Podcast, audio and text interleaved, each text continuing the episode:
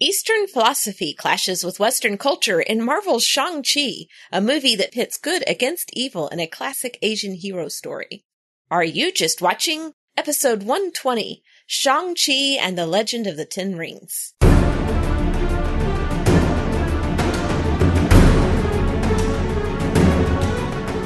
Welcome to the podcast that shares critical thinking for the entertained Christian. I'm E. Franklin. I'm Tim Martin. And we decided, actually, believe it or not, we had a couple of our listeners suggest this movie. It wasn't just you. I got on our Facebook page and asked if anybody had any recommendations, and Andrew Rappaport suggested Chitty Chitty Bang Bang. And I mm. don't believe I've actually ever seen that movie all the way through. I may have back when I was a little kid but I'd have to watch it again before I did it. Now I've got that song stuck in my head. well, you can oh. blame Andrew for that. But we did have a couple people suggest Shang-Chi. And at about the same time, I heard from you in Discord that you had gone to see it. And so I guess that's what we're watching. And since I just mentioned hmm? it, as many of you have known, we've been pushing our Facebook group for a very long time that you can get to by going to areyoujustwatching.com slash community. But Tim isn't on Facebook these days. so if you nope. so if you want to interact with Tim, you have to join us in our new community, which is areyoujustwatching.com slash discord. That is an invitation that will join you to our new Discord server and this is going to be something where you can actually participate. And we're real excited to introduce it. And we hope that a lot of our listeners will join us there. We can have voice chat rooms where people can get in and just talk together about movies or theology or any of the other things they want to talk about. And has a regular text chat where you can chat back and forth as you have time. But you can also come and join us as we're recording live and listen in as we record and communicate with us in a text channel while we're recording. Give us feedback, maybe even answer questions or join in on the discussion and influence what we're talking about as we record our episode. We're looking forward to having lots of people join us. So if you are interested yeah. in doing so, we do ask that you go to areyoujustwatching.com slash discord.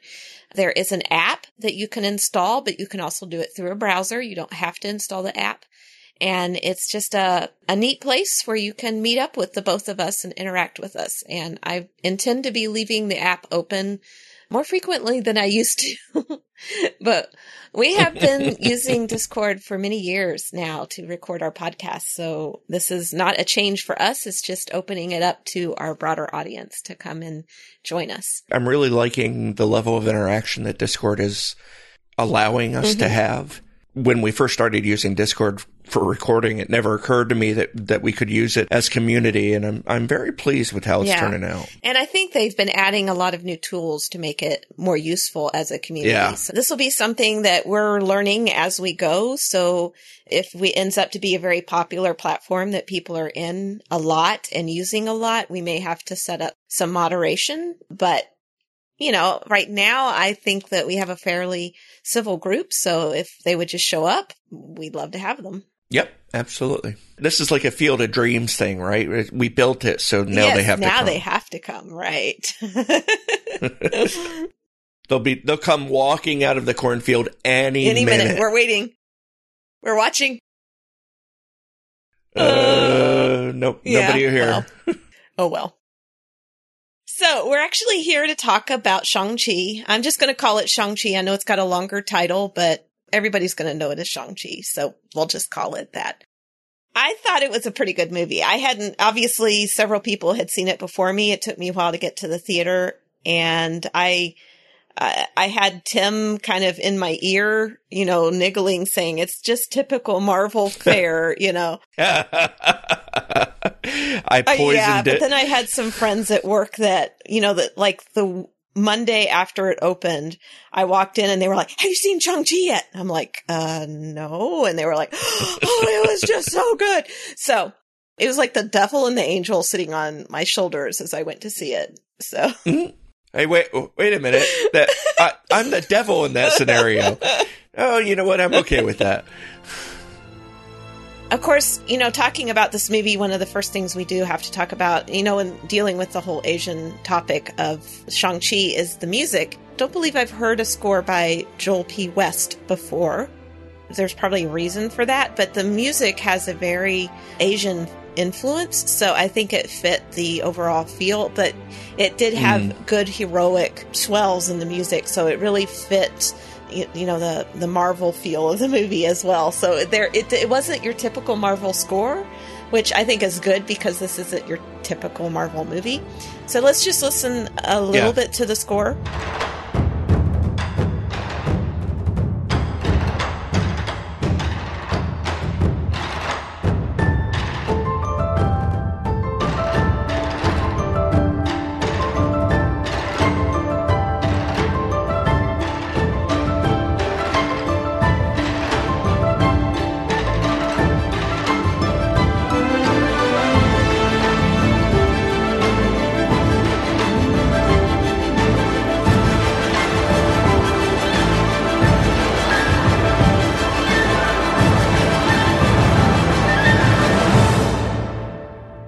It fit. Yeah. It fit well. And I look forward to hearing more from Joel P. West. When a new composer comes up, I'm always intrigued to hear them in another movie to see whether they kind of get stuck in a rut with the same kinds of melodies or mm-hmm. whether they can create music that is very distinct to the movies that they're composing for. So I, I, look forward to hearing more from Mr. West. Yeah, in IMDb, he's got 32 credits, but it looks like about half of them are film hmm. shorts which is interesting. So it's almost like he was picked up as an indie composer for this, which is great for him. I mean, to be picked up for a, a major release like yeah, this. It'll make his name. Has got to be a, a coup. So I actually enjoyed the movie. I like Asian hero movies. So, you know, it kind of fit into that. Mm. I've, I've always been a big Jackie Chan fan. So I love martial arts movies and that's probably part of the reason why I like Daredevil so much. So, uh, that level of fighting and, you know, violent intensity that is bloodless for the most part, I appreciate a lot more than I would, you know, like guns and other kind of violence. So, yeah, it was nice to see Marvel get into this genre, you know, more. Yeah. Yeah. Yeah. So it did remind me a little bit in its philosophy of the review we did of the movie Kubo and the Two Strings, which was a few years ago. Mm. It, it's a very similar style of movie, though Kubo was obviously animated, but it had a lot of similar themes, I think. And uh, typical of, you know, this type of Asian movie. So, uh, you know, when you deal with an Asian culture movie, there are Asian culture themes that are predominant in those. And so that is what we see, you know, kind of tie those all together. And I would say even stronger than uh, Doctor Strange had because Doctor Strange was like the Western meeting Eastern, and this is more the Eastern with Western clashes, kind of more of so. Yeah, yeah. This did feel a little bit more Americanized than than even like Kubo yeah. or even Raya. And it it was okay for me, but I could see that it might alienate folks who who are more entrenched in the Asian culture than we I are. don't know that it would because interestingly enough it appears that they did like they have done some of these other high-end Asian hero movies. They did film it in Chinese as well as English and I think that they were trying to keep that Asian influence without like westernizing it too much. In fact, I was reading an article mm where they said that the English translations, the subtitles for when they're speaking in Chinese are not exact, that it's a lot more poetic. What, what they're saying in Chinese is a lot more poetic and they let the language speak to the dialogue and to the characters. And so if you actually know Chinese, you're getting more from the movie than reading the English subtitles. And that's why you know, where they switch to English is always important. It isn't just, oh, we've done Chinese long enough, let's switch to English. Yeah. It's actually, you don't even hear English in Shang-Chi until like 10 minutes into the movie, if I remember correctly. Yeah. I don't think they speak any English until after they leave the house or the apartment. Yeah. I don't remember. I honestly don't remember where the English came in. But yeah, it is, it is heavily steeped in Chinese culture. And I think that they tried to keep that. They didn't try to westernize it too much, which when you consider that it's a Marvel movie, that's kind of difficult. And the most westernized character in the movie is the character that I can't stand. and, you know, I have to say that probably when I talk about an irritating character, the first character that comes to mind is Jar Jar Binks in Phantom Menace. That is like the epitome mm, of yep. the annoying character scale. So like if, if it was a, like a, a scale of one to 10, Jar Jar Binks would be like an 11. So the spinal tap of annoying. Yeah.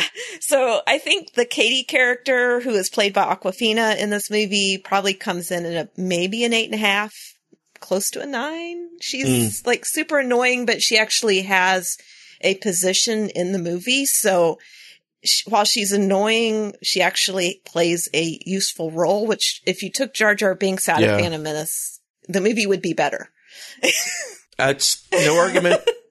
she was at least that annoying for me, but I think if the character were played by somebody else, I don't think she would have been that annoying to me because I am not a fan of Awkwafina. Well, I have not really paid much attention to her. I did see Raya and the Last Dragon this summer, and uh, you know, I didn't really like notice that it was Awkwafina playing the dragon in that, but the mm-hmm. voice mm-hmm. was very distinctive. Let's put it that way. So when I went to see Shang-Chi, her voice was nagging at me through like when she first appeared, I was like, why is her voice nagging at me so much? And it wasn't until like maybe halfway through the movie that I made the connection that she was the dragon in, in Raya and the Last Dragon. Mm-hmm. And the characterization is very similar. It's like she plays the irresponsible airhead kind of thing, though technically Katie's yeah. supposed to be highly intelligent, but she acts like an airhead. So I don't know. I, I think maybe it was just too soon after watching that other movie that, you know, that the voice just was wrong. Like it, it was too soon or yeah. something. Her voice does sort of have that nails on the chalkboard quality. Yeah. it's, I am not fond of her humor. Oh, uh, yeah. And her comic timing just doesn't you know, doesn't fit for me. You know, it, it's not malicious. It, she's just not my cup of tea, yeah. so to speak. Yeah. And the character is, to me, I felt like they, it, like Jar Jar Binks was thrown into Phantom Menace to be like the comic relief.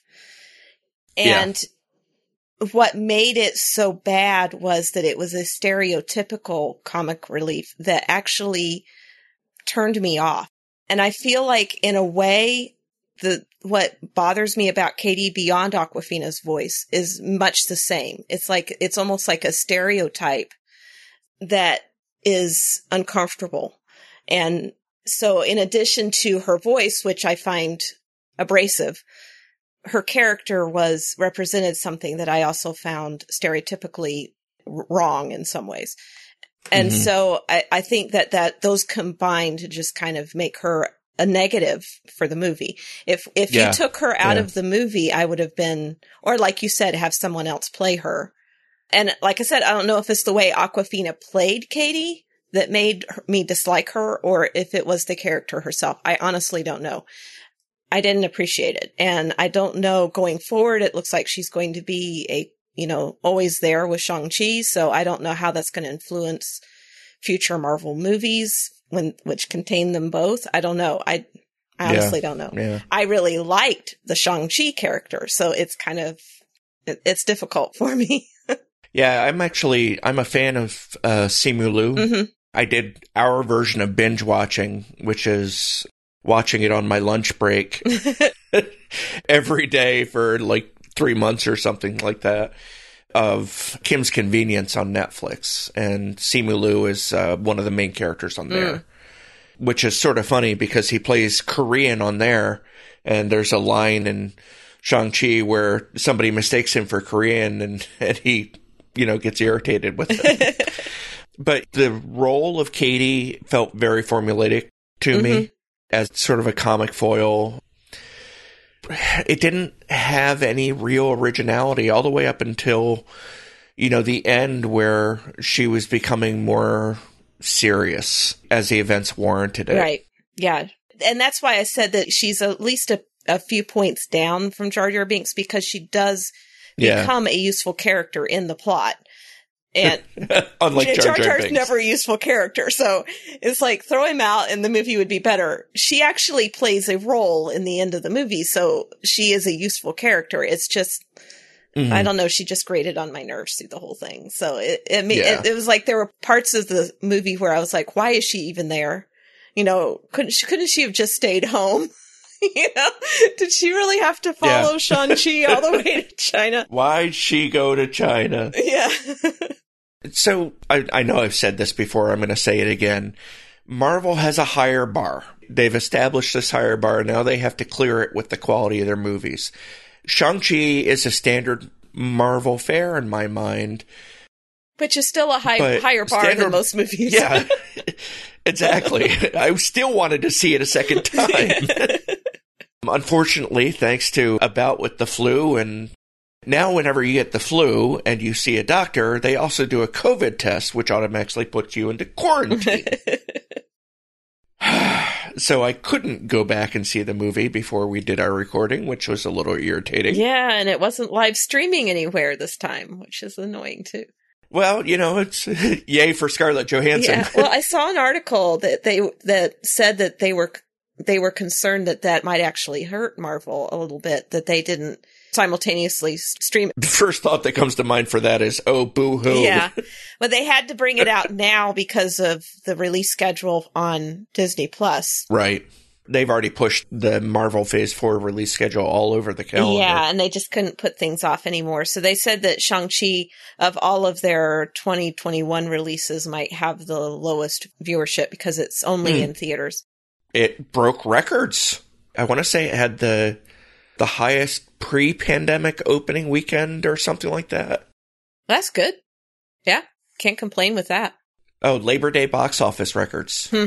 Made 71.4 million. Wow. Wow. Yeah. Especially with a, considering a lot of theaters are still probably limiting their crowds. That's actually quite good. When I went to see it was a weekday night, so it, there were, uh, the theaters were pretty empty when I was there.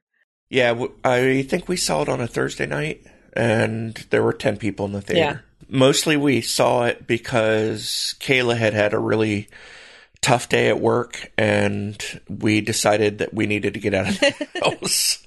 Do something else. Yeah. Uh, oh, yeah, that's right. We saw it on the opening Thursday because it wasn't supposed to open till Friday, but the local Regal Theater was showing it on Thursday. So we said, ah, let's go see it. anyway. So, yeah, Marvel's bar is very high. The action in it, particularly the fight scenes, are really, really good. Reminiscent, like you said, of Hero and Crouching Tiger, Hidden Dragon, which are Yeah, some of my exactly. favorite movies. Yeah. It's a different style of fighting than we saw in Black Oh, Widow. yeah.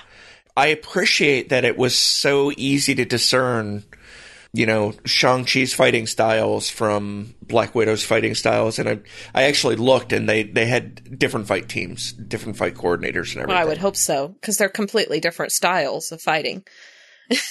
Exactly. The acting was good. Mm-hmm. Uh, like I said, uh, Simu Lee Lu is a, a favorite of mine. Michelle Yeoh, I'll see her in a motor oil commercial. Mm-hmm. One of my all-time favorite actresses, and uh, my wife and I have a running joke that uh, she might have made a Faustian bargain Mm. because she does not seem to be aging. Well, that's an a- that's an Asian characteristic. They they typically Yeah. never look their age until they're really old, and then suddenly it's just like somebody turns off a switch somewhere, and they suddenly look their age. mm-hmm. They have good genes. Yeah. The story, though, I felt like it was lacking in originality. Again, we're still looking at the higher Marvel bar, Mhm. not the the normal bar. I felt like they used a lot of formula for the story overall, like the character of Katie. You know, the the plucky sidekick who is literally along for the ride. Now, I'm curious. Have you ever read any of the Shang Chi comics? I have not. I haven't either, and I just wonder how much of that formula is because of the comics. I did go back and I watched some of the YouTube videos on the history of the Ten Rings and and Shang-Chi and all that. And, you know, in comic book history, it goes way back to Fu Manchu, which is a huge no-no in today's uh, politically correct society, as it probably should be, because Fu Manchu was a very offensive stereotype for its time. So, hmm. but the Shang-Chi character, they changed it a lot for the movie, but it, it did have a lot of stuff that it carried over. I don't believe the character of Katie was what? was from the comic okay. books. Well, since we're going to start talking about the actual themes, I do want to warn everybody if you haven't seen the movie and you don't want it spoiled, this would probably be a good time to stop listening. We do want you to come back, obviously, after you've seen the movie. And I know we have a lot of listeners who listen to our entire episode, whether or not they've seen the movie. So you're welcome to stay, but we just want to give a warning that from here on, there will be spoilers. And oh, yeah. just give you a heads up about that. So the first thing that I really wanted to talk about in this movie, the first thing that I kind of thought about as I was leaving the movie was the whole Asian philosophy of yin yang. And I'm not even entirely sure whether I'm saying that right. So I'm going to make this disclaimer right up front. I am lousy with Asian pronunciations. So I am going to slaughter every name and every Asian word as we talk about this. So I'm sorry. Mea culpa. Please forgive me. And we're going to move on from there. That's okay. Katie said her Chinese is terrible too. So. Okay, so yin yang is kind of a classic Chinese philosophy. It, it goes way back. It's like so much a part of ancient Chinese culture that it's like built into everything they do. It's like built into their stories. It's built into their language. And it is uh, basically a dualism idea where there it's a opposite and contrary forces that are also complementary and interconnected. So you usually see it as that round symbol that's almost equally divided in half, but they each have a dot. So it's like a black and white swirl swirled together, but mm-hmm. they have a dot of each color in them. So there's, it's like you can't be all good. You have a little bit of bad in you and you can't be all bad. There's a little bit of good in you. So there's just this interconnectedness of the the good and the bad. So they have it in their philosophy. It's kind of like you can't have wet without dry. You can't have light without dark. And it kind of governs their culture. Everything's in, in these equally and opposing dual, dual nature kind of things. And that is explicit in this movie because we have Shang-Chi's parents who you have the warlord who is a thousand years old, who has conquered everything on earth, basically. And then he, you have this protector, this woman who is her entire uh, nature is, is to nurture and protect. And they change each other and they influence each other. And during her lifetime, she's able to turn this uh, very bad man into a loving father. But then her death you know, sends him plummeting back into his, his stronger yeah. influence. And so that is this, this nature, this legacy that Shang-Chi has. He has a very n- nurturing, protective mother and a very domineering father. And those two legacies are met in him and his sister. And they're both influenced by their upbringing, though I think probably Shang-Chi got a little bit more of his mother than his sister did because she was so young when she died. Yeah. So there is a, just this very strong, in fact, there's a line in the movie where Shang-Chi is told that he is the legacy of his father and mother, both the good and the bad. And at the end of the movie, you see him not only master the philosophy or the fighting style of his mother, but he also masters and takes away from his father the Ten Rings. So showing that he is the legacy of both, that he brings them both together in this, this perfect dual nature. And so it's a very strong uh, legacy of the movie, that this whole yin yang feel. The problem with yeah. that is that I mean, technically Christianity is a Eastern religion. It dates back to the Middle East and, but we've westernized it through the years.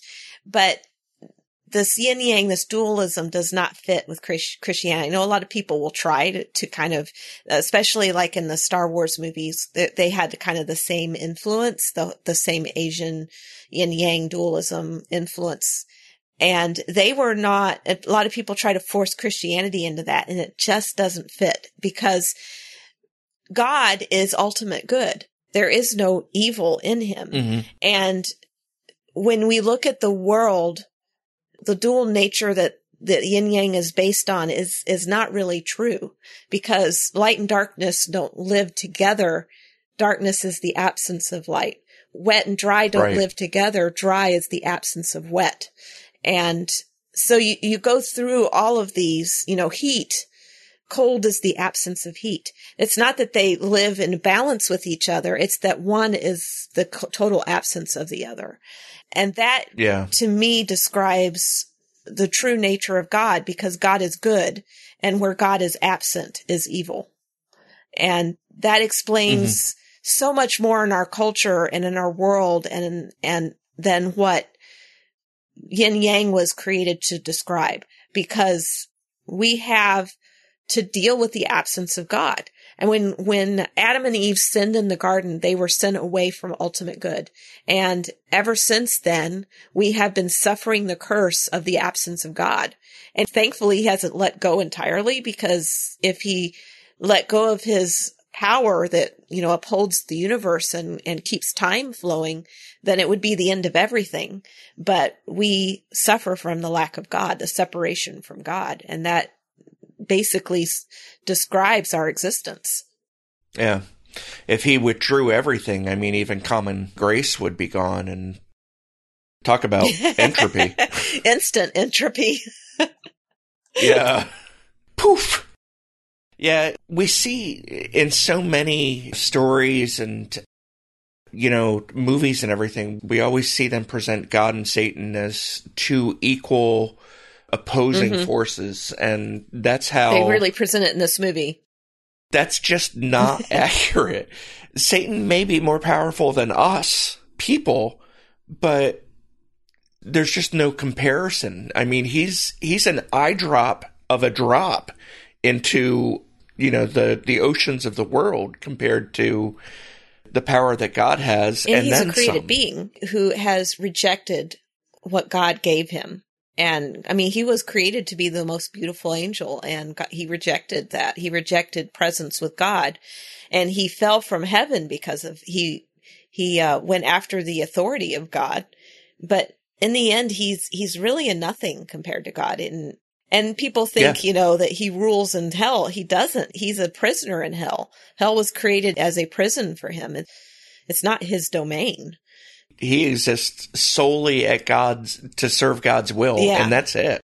So yeah, it's, it's an interesting way that people have kind of twisted Christian thought to try and fit it into this dual nature, but it doesn't fit. It really doesn't because God is the ultimate good, the ultimate power. And there's nothing that contest, contests him. And in the end, when he returns Yeah. and establishes the new kingdom, all of that dualism that we think we see in the world will go away. So, cause it, there will be never ending light because God is light and God is good and not, Not, even, even shadow. shadow. So, and you know, it's interesting because in this movie, they've, they've created a place for the dweller in darkness to live, you know, this eater of souls and they, they Mhm. protect the gate. They try to keep people from letting him out. And he seems to be a really useful, you know, portrayal of Satan in a way, but in another way, it, it just doesn't work. It's like that he's an Asian bogeyman, but he doesn't really have the same, uh, influence. But I will get into that later Yeah. because there's, there's an interesting parallel in this movie. Yeah, I did like how they wove the idea of yin and yang into so many different levels, including the struggle of the Shang-Chi character Mhm. himself. How he was struggling with his darker side of, of his father's influence versus the lighter side of his mother's influence. And how they presented that as his character growth through the second half of the movie. I thought that was pretty Right. well told as far as Yeah. stories go. And I think that you saw a little bit of how that's going to influence his sister moving forward because at the very end of the movie, there was a scene where Shang-Chi was telling, I think it was Katie that what was her Zhang Xialing or whatever how you say her name was shutting down her father's Yeah. operation. And and then you blip over to see her in China supposedly Hmm. shutting down her father's operation and she hasn't shut it down. In fact, she's broadened it and included women in it and she's building a new empire on the ashes of her father's empire. And so I I think that Yeah. we're we're going to see her as a not so good person in future Marvel uh, things. so Hey, look, uh, brother versus sister yeah, conflict. Never seen that before. Yeah. Well, she's she was probably influenced more by her father than her mother, and there was that Yeah. that phrase she said somewhere in the movie about you know he wouldn't let me into his empire, so I'm going to build my own kind of idea. So she definitely has been influenced by her father's empire building more than her mother's peace and forgiveness and protection and nurturing. Yeah, it's. I think she was actually influenced most by the fact, uh, like you said, that he kept her out of the training. hmm That created a, a negative feedback loop for her development, and she started to get a taste of it when they were defending. Um, I can't remember the name of the the secret village Mhm. that they went to. You know, she got the taste and of the power there, and then when she went to shut down, she realized what she could do with it. And you know, I'm not sure it's going to turn out to be that she's going to turn out to be evil. The same way I'm not sure that Sharon Carter, the new one, the younger one, is going to turn out to be an evil power broker either. Hmm. You know, and Marvel has been playing a little bit more with the whole shades of gray thing where you're not necessarily Exactly. good and you're not necessarily bad. Yeah. Which is realistic, Right. but I don't know that I like the idea because it starts to get into utilitarianism and you know the ends justifying the means and, stuff like that. And that it, everybody's a hero of their own story kind of idea exactly. instead of they're actually Yeah. being real villains. And there really are real villains. I mean, we live in a world where there are Yeah. real villains. So it's like, let's let, you you know, villains be villains. So, I mean, even the villain in this movie had some redemption. I mean, you, technically the fa- Shang-Chi's father was the villain, but he was redeemed in the end. So yeah. the really only serious evil in this movie was the Dweller in Darkness. You know, I read an article just the other day that the actor who plays uh, Zhu Wen Wu, Tony Leung, he specifically did no research on the Mandarin and was told to create the character from scratch by the director. Hmm. And he went out of his way to to make the to give the character depth hmm and to give him a redemptive arc, which which I, I you know I, I'm always a sucker for redemption, so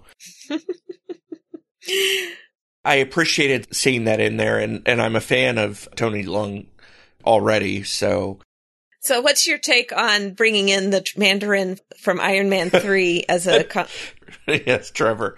Uh, ben Kingsley is just such a class act. yeah. I mean, he could play Oscar the Grouch, and I would really appreciate it. He's such a But- versatile actor, too. And I think that this was a little bit of fan service to kind of tie the movies together. Oh, yeah. You know, I expected it to be completely fan service, and I expected it to be one scene. You know, that scene where he shows up in the movie. I expected that to be the end of it, but he actually he was a better comic relief than Katie, Yeah. and uh, at least part of that was the the fact that that man has the timing of you know the Oscar winner that he is. Yeah. I love the part where he's like, You mean you see that? You see him? I'm not going crazy. You probably didn't get a chance to see the Marvel short All Hail the King. no. So immediately after Iron Man 3, which had the the appearance of Trevor Slattery as the Mandarin, hmm or rather had the appearance of Ben Kingsley as Trevor Slattery as the Mandarin.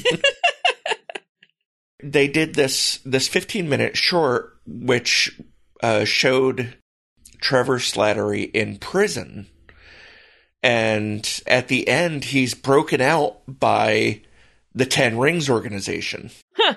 Okay. And they actually put this short up on Disney Plus about a week before the release of Shang-Chi. Ah, because they knew there would be a tie-in there. That's pretty cool. Exactly. Yeah. And at the end, he's he's kidnapped to be taken to the real Mandarin for execution. Yeah. And it's kind of like you find out in this movie that's kind of like a yeah, Arabian Nights. yeah, that's what I was Yeah. trying to think of. Where she has to tell a story every night to prevent her execution. So he's he's doing on demand performances of Shakespeare. I knew going into the movie that he was going to be in it right. because you know it's sort of hard to keep that one a secret. Right. I thought he was going to be a much smaller part. I was actually very pleased with how he came out. Oh yeah. and I enjoyed the movie, but he was actually a, a lighter part than I expected. really enjoyed Ben Kingsley there. Of course, my first experience with Ben Kingsley was uh, Gandhi. I haven't seen it. You've never seen Gandhi? Nope. That's crazy, man. 82. 1982. He won an Oscar for it. Yeah. But yeah, I really did like him. So I wanted to to tie on to the yin yang theme. Uh, you mentioned how the husband wife pair of Lee and Zhu, uh, or the Mandarin, you know, personify the yin yang as their marriage plays out, hmm and that got me thinking about the uh, prohibition in, in 2 Corinthians 6 about being unequally yoked. Mm. Yeah. And that says, Do not be yoked together with those who do not believe. For what partnership is there between righteousness and lawlessness? Or what fellowship does light have with darkness? And that combined with the discussion of yin and yang and the origin of it got me wondering.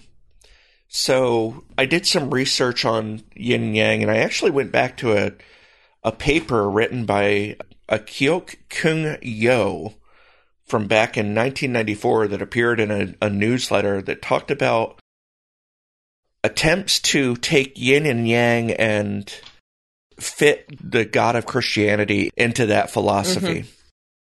But one of the things I found interesting about it was that the idea of yin and yang is that the elements are opposite but not necessarily contradictory. So, like you said earlier, uh, darkness is just an absence of light. So you can't actually have a yin and yang of dark and light because they're they are literally contradictory. Right. Light cancels out darkness. Darkness doesn't cancel out light. It's not the other way around. Right. And that really that did seem to apply to the Mandarin and Lee in this, whereas they were opposites, but they were not contradictory because during their marriage, he put up the rings, hmm which they implied in the movie that the rings, it, they might have said it outright, that the rings had a corrupting effect. Well, they said that they could be used for good, but he chose to use them for evil. And, Okay. but he did say there was a line in there that he had found something worth dying for. And Mhm. because the rings imparted basically eternal life on him. So as long as he wore them, he didn't age. And so by Yeah. putting them up, he began to age. And that was, he said that with, with Lee, he had found something worth growing old for. Yeah. Yeah. And so when they got married, he put aside his warlord way. But Lee also left her village where they had this, you know, this life mission of defending the gate to this Dweller other dimension where Yeah. the soul eater, yeah, Yeah. where the soul eater is trapped. So they came to this sort of balance of good and evil. They both gave up something for their marriage. Yeah. a very Asian version of good and evil-ish. Right. I thought they did a really good job of that. But the fact of the matter is, is that good and evil can't coexist. They're not opposites. They're contradictory, like light and dark. hmm It sort of feeds into that idea that always comes out of Hollywood of love conquers all. Mm-hmm. And you know what? Love actually does conquer all in a divine sense, Mm-hmm. but not in a human sense. Yeah. Human love just doesn't cut it. There are women out there, actually, there are women and men who stay in abusive relationships because they're convinced that they can change their partner, their spouse, or their boyfriend or their girlfriend. And that's just, that's unhealthy. Yeah. And I think we're doing a disservice to our society when we keep pushing the whole love conquers all idea out to people. I've seen marriages just, you know, fall apart when the change that needed to happen didn't happen. Right. Yeah, I think way too many women, and I think it is it is probably more often women than men, go into a marriage thinking they're going to change the man to fit their ideal. You know, like they have their ideal man, and they're they're going to marry this guy, Mhm. and he's going to be, they're going to turn him into their ideal Mold him. and mold him. Yeah. And th- it, that just Yeah. doesn't work. And I think that it's very interesting and that, you know, we always have this idea of the one, you know, like there's the, that one perfect person that you're going to marry. And, but we're all fallen individuals. And the only way, and I'm speaking as a non-married person here, the only way I think you can make a marriage really work is if there is a third person, a, a third neutral Mhm. person that you look to. And, Amen. and that is God because God is the God is the head of the family and if you don't have him there then there's always going to be that strife that comes from the sin curse on relationship that the woman Yeah. strives after the man's authority and the man is emasculated by that. And so it's it's part of the sin curse on a relationship. And unless we put God in that relationship with us we can't ever make it work. Yeah, and you know, if you go into a marriage thinking that that uh, you're going to mold and change a member of that union, that member better be you, yeah. Change because starts that's with you. the only that's the only one that you can have any effect on. But we've talked in the past about unequal yoking in uh, in other movies. And I came across a note in the ESV Reformation Study Bible that reminded me of our previous discussions and I wanted to mention it here just because I think it bears mentioning. They said the prohibition against being yoked together with unbelievers must be considered in situations where significant control over one's actions would be willingly yielded to an unbeliever through a voluntary partnership or association. Neither Paul nor the rest of the New Testament tells us to have no association with unbelievers but we are told not to be yoked together with them in such a way that they significantly influence the direction and outcome of our moral decisions and spiritual activities. And I think that's important. Yeah, that is important. I like the way that Ken Ham refers to this in a lot of his books and stuff because he talks about the idea that there's no prohibition against interracial marriage Mhm. in the Bible. That or a lot of people say that you know you can't marry somebody of another race, but we're all Yeah. one race because we're all humans. But there are two races in the Bible. There's ones that are racing to God and those who are racing a- away from God. and so that is the only true interracial ma- marriage is the unequal yoke between somebody who is part of the family of God The direction they're running. yeah, the direction they're running. And, and I think that, you know, that is tantamount to what you see happen here, though, to be honest, Lee doesn't seem to be horribly influenced by her husband, but he definitely is influenced by her, which is, would be the good thing. But her loss is what drives him even further into insanity, really. Yeah. And so, it, you know, it, it is an interesting discussion and, and I'm glad you brought it up because that is something that it's, it's good as Christians to be reminded of that we can't, especially if we are currently unmarried, we cannot be courting somebody who is not saved because that is, Yeah. we can't think, oh, well, I'll get him saved and then he'll be the perfect person for me. it's like only I'll I'll save him while while we're married. while we're married. Yeah, that yeah.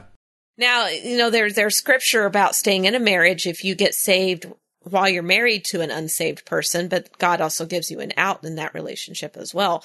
So Yeah. I think that there is, it, you know, there are situations where it's unhealthy to even stay, even if you married him before you were saved, it's unhealthy to stay in a relationship where, uh, with an unbeliever. But you know that is probably one of the biggest prohibitions uh, through both the Old Testament and the New Testament is to not yoke yourself to somebody who is going away from God when you are needing to go for go to God.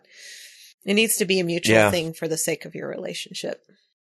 The other thing that really stood out to me when I walked out of this movie was this whole idea of well there's this phrase actually in the movie this quote where I think it's um Shang-Chi's aunt uh, Lee's sister, who comes out and says that this voice that is on the other side that Zhu Wenwu is re- responding to, thinking that it's his wife, is actually the dweller in darkness who becomes a voice that promises whoever hears him what he most desires. And when I heard that, it just like clicked because I've memorized a good mm-hmm. portion of the book of James. It's one of my favorite books in the Bible. And so it just like called to mind the verse in James where it says, no one undergoing a trial should say, I am being tempted by God, since God is not tempted by evil and he himself doesn't tempt anyone. But each person is tempted when he is drawn away and enticed by his own evil desire. And then after desire has conceived, it gives birth to sin. And when sin is fully grown, it gives birth to death. Don't be deceived, my dear brothers and sisters. Every good and perfect gift is from above, coming down from the Father of lights, who does not change like shifting shadows. That's James 1, 13 through 17. It almost sounds like they are ex- basically describing what's going on in this movie because this, this shadow, this, this dweller in darkness, this voice from the other side is, is like convincing this man that if he just opens this door, he will have the desire of his heart. And that is exactly what desire becomes to us. Yeah. When we chase desire and we chase things instead of God, that's what, what happens is we are tempted and led astray by the world. And when we see this entire history of Zhu Wenwu, this was like the phrases right there at the beginning of the movie. He chased money and power for a thousand years, but always wanted more. There was nothing left on earth left to conquer. And so Mm. this was a man who chased what he wanted and it never filled the hole.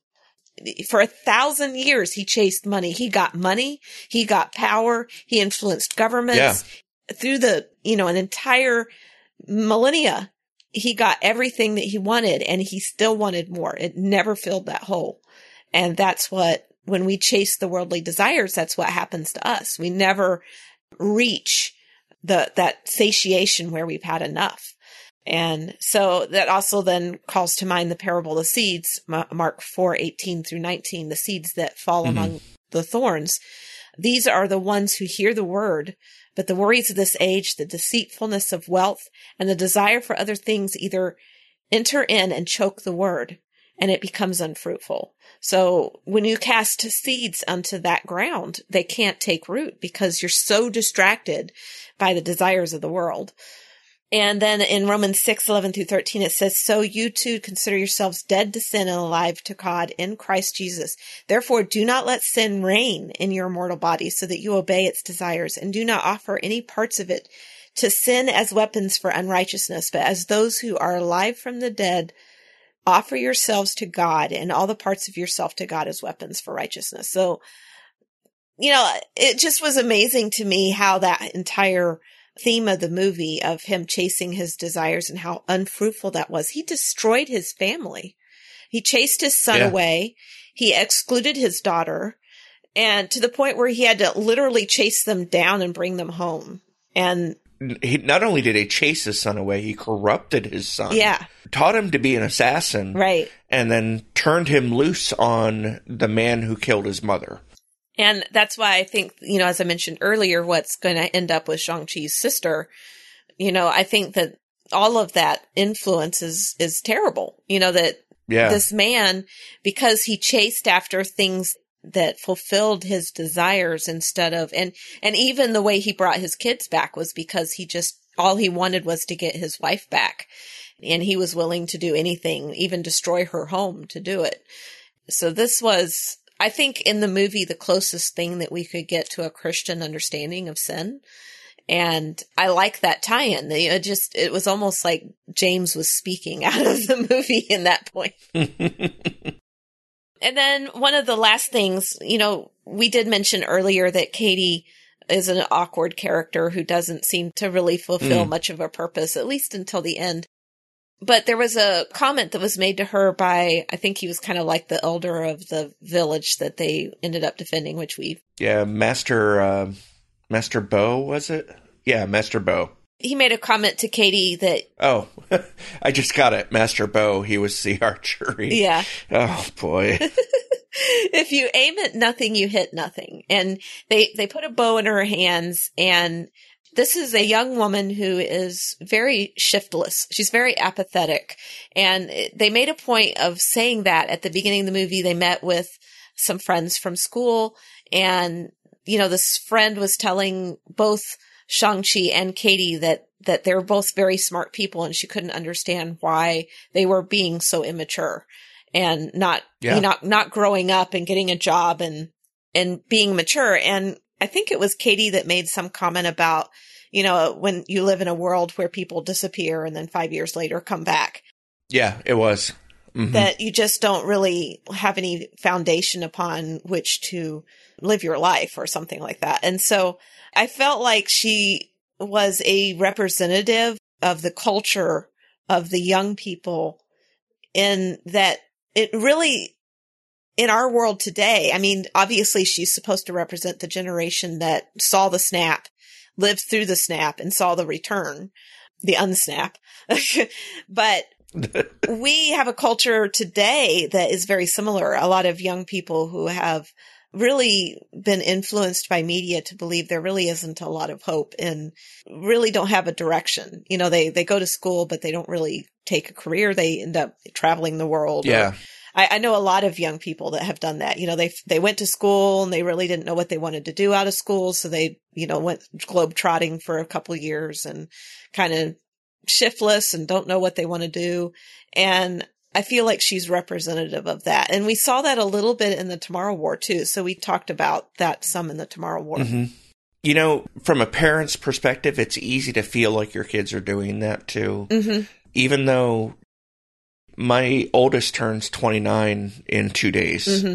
And I look at all my kids and and they're all doing great. Mm-hmm. Even our middle daughter, who still lives with us, she's doing really well. And it's easy to look at all of their trajectories and saying, well, you know, I don't really see a path, but we don't want them to be Steve Jobs's or, you know, Jeff Bezos's. We want them to be whole people. Mm-hmm. We want them to love and follow God and to not put a single minded pursuit above everything else. Right. And, but you do want them to be responsible.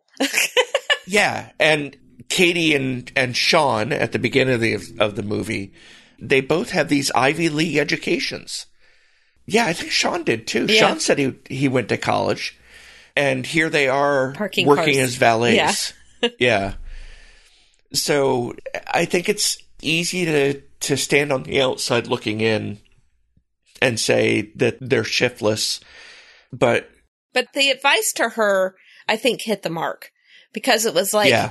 he wasn't just talking about archery. And and I think that if you're looking at the shallow level of the movie you know you know he just put a bow and arrows in her hand and he said if mm-hmm. you aim at nothing you hit nothing. It, it, looks like he's just giving her advice on on how to shoot a bow and arrow but really he was giving her life advice. You know it's like you have been standing still. You have no goals. You have no motivation. You have, you're just standing still and going nowhere and you're not going to get anywhere. You have if, no target. Yeah. You have to have a target. You have to have a goal if, or you're never going to get anywhere. And I think that was life advice that was useful and she needed it. And tying that into scripture because it, it does seem like that is kind of a worldly thing, you know, to, to shoot after, you know, a goal and to have a career. And I'm not saying that a woman should have a career or anything. I, there was a scene in there where I think it was her grandmother asked her when she, when she and Sean were going to get married. And yeah and you know, it, it's that kind of that class. Oh, they want you to get married because you're together all the time, and it's like we're just friends. Traditional Asian, yeah, traditional Asian thing. type thing. But at the same time, that was another thing where she was standing still in. She was not pursuing a relationship with a guy that she obviously cared enough to follow all the way to China in a very bad mm-hmm. situation. Mm-hmm. So you know, she's a person who's literally going nowhere. She's standing still. She's using none of her skills, none of her gifts. And whether it was to get married and have children or was to have a career or whatever it meant, she was standing still. She wasn't going anywhere. She wasn't just being inactive, she was actively being inactive. Right, she was yeah. intentionally yeah. being shiftless. Yes, exactly. And so in 1 Thessalonians 4:13 it says, "We do not want you to be uninformed brothers and sisters concerning those who are asleep, so that you will not grieve like the rest who have no hope." And I brought that up. This is one we actually talked about in the Tomorrow War that we have hope in Christ, and that is mm-hmm. ultimately mm-hmm. the goal that we as Christians have in front of us is Christ. And so I think a lot of her standing still was because she had no hope. And I think hope drives us forward. It's not something that allows us to stand still because when we have a hope, we also have something to look forward to, something to look to and to work towards. And, yeah, and that is hope gives us a target. It gives us a target. Exactly. And I think that that was what she lacked was hope.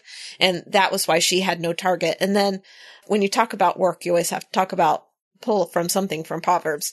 So yeah. Uh, Proverbs 14, 23 says, there is profit in all hard work, but endless talk leads only, only to poverty. So that is a proverb, you know? and then. Yeah. what more can you say? Yeah. And Katie was the master of endless talk, yeah, just for the was, record. Definitely, and with an irritating voice, too.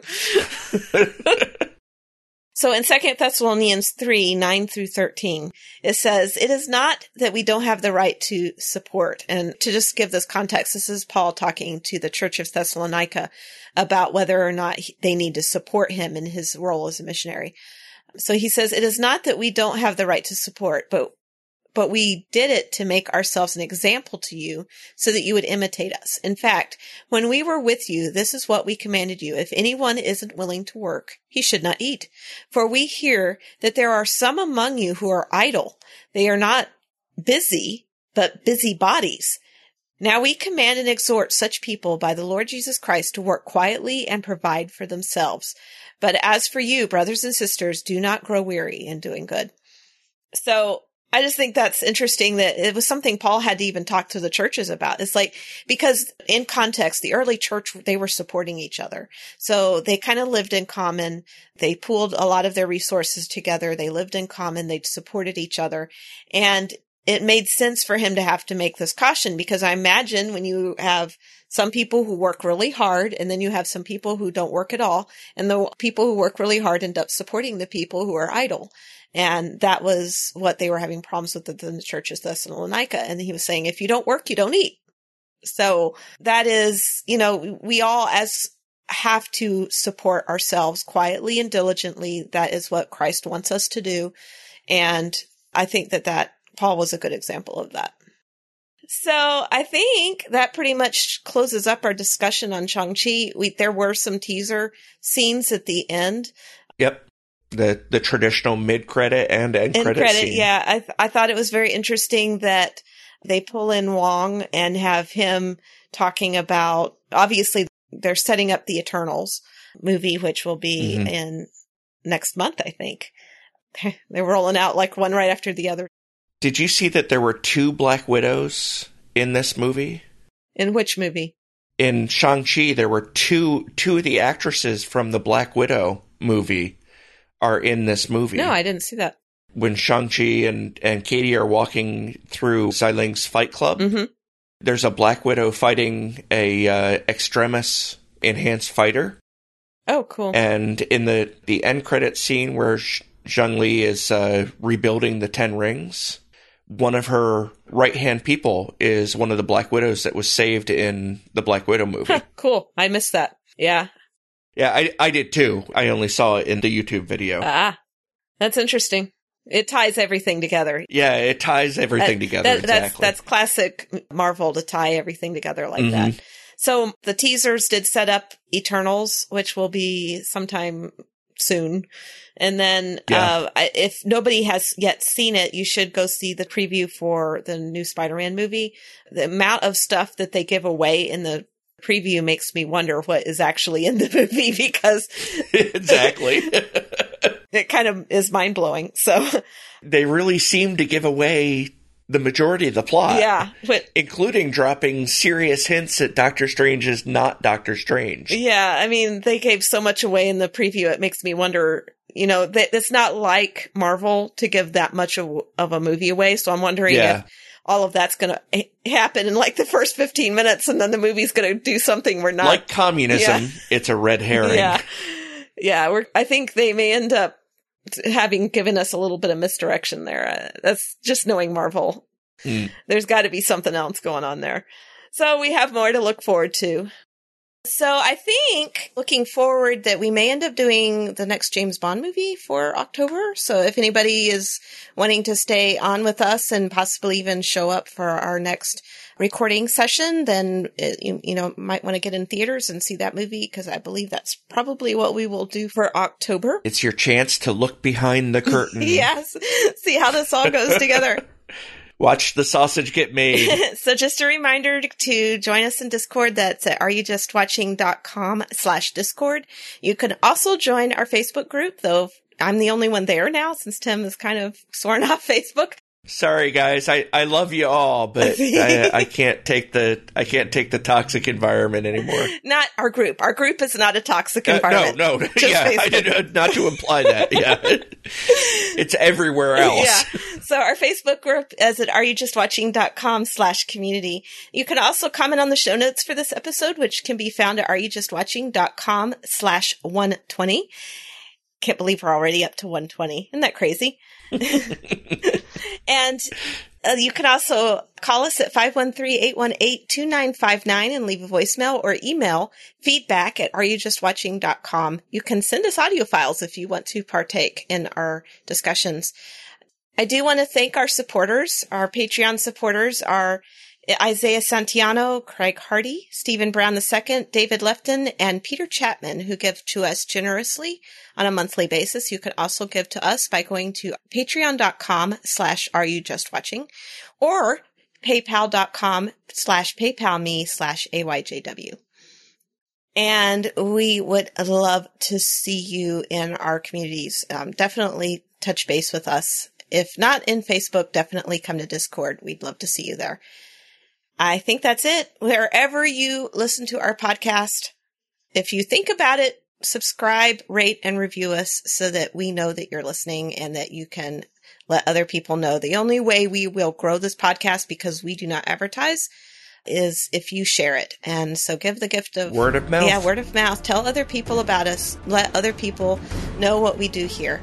And if you're thinking about it, we'll put a link in the show notes to a interview that I just did on a different podcast about my book. Are you just watching?